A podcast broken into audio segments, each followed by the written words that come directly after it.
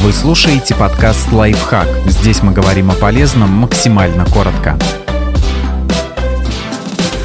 Как избавиться от колорадского жука? Попробуйте ручной сбор, опудривание золой и еще три очень эффективных способа.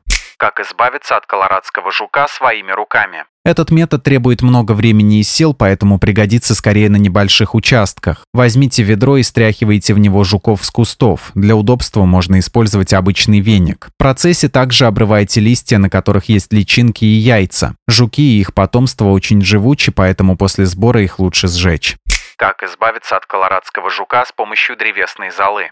Ранним утром, когда растения покрыты росой или сразу после дождя, нужно обильно опудрить их сухой древесной золой. Не забудьте посыпать и почву на грядке. Как избавиться от колорадского жука с помощью других растений? У колорадских жуков хорошо развито обоняние, и они не терпят запаха некоторых растений. Вредителям не нравятся бархатцы, календула, базилик, мелиса, душистый табак, бобы, лук, чеснок и укроп. Поэтому можно посадить любой из названных между рядами посленовых.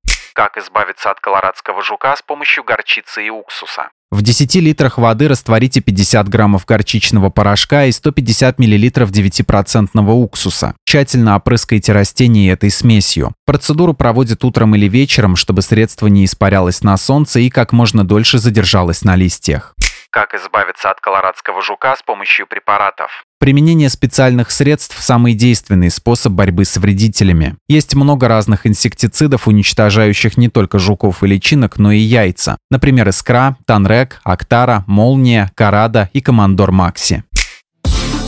Подписывайтесь на подкаст «Лайфхак» на всех удобных платформах, ставьте ему лайки и звездочки, оставляйте комментарии. Услышимся!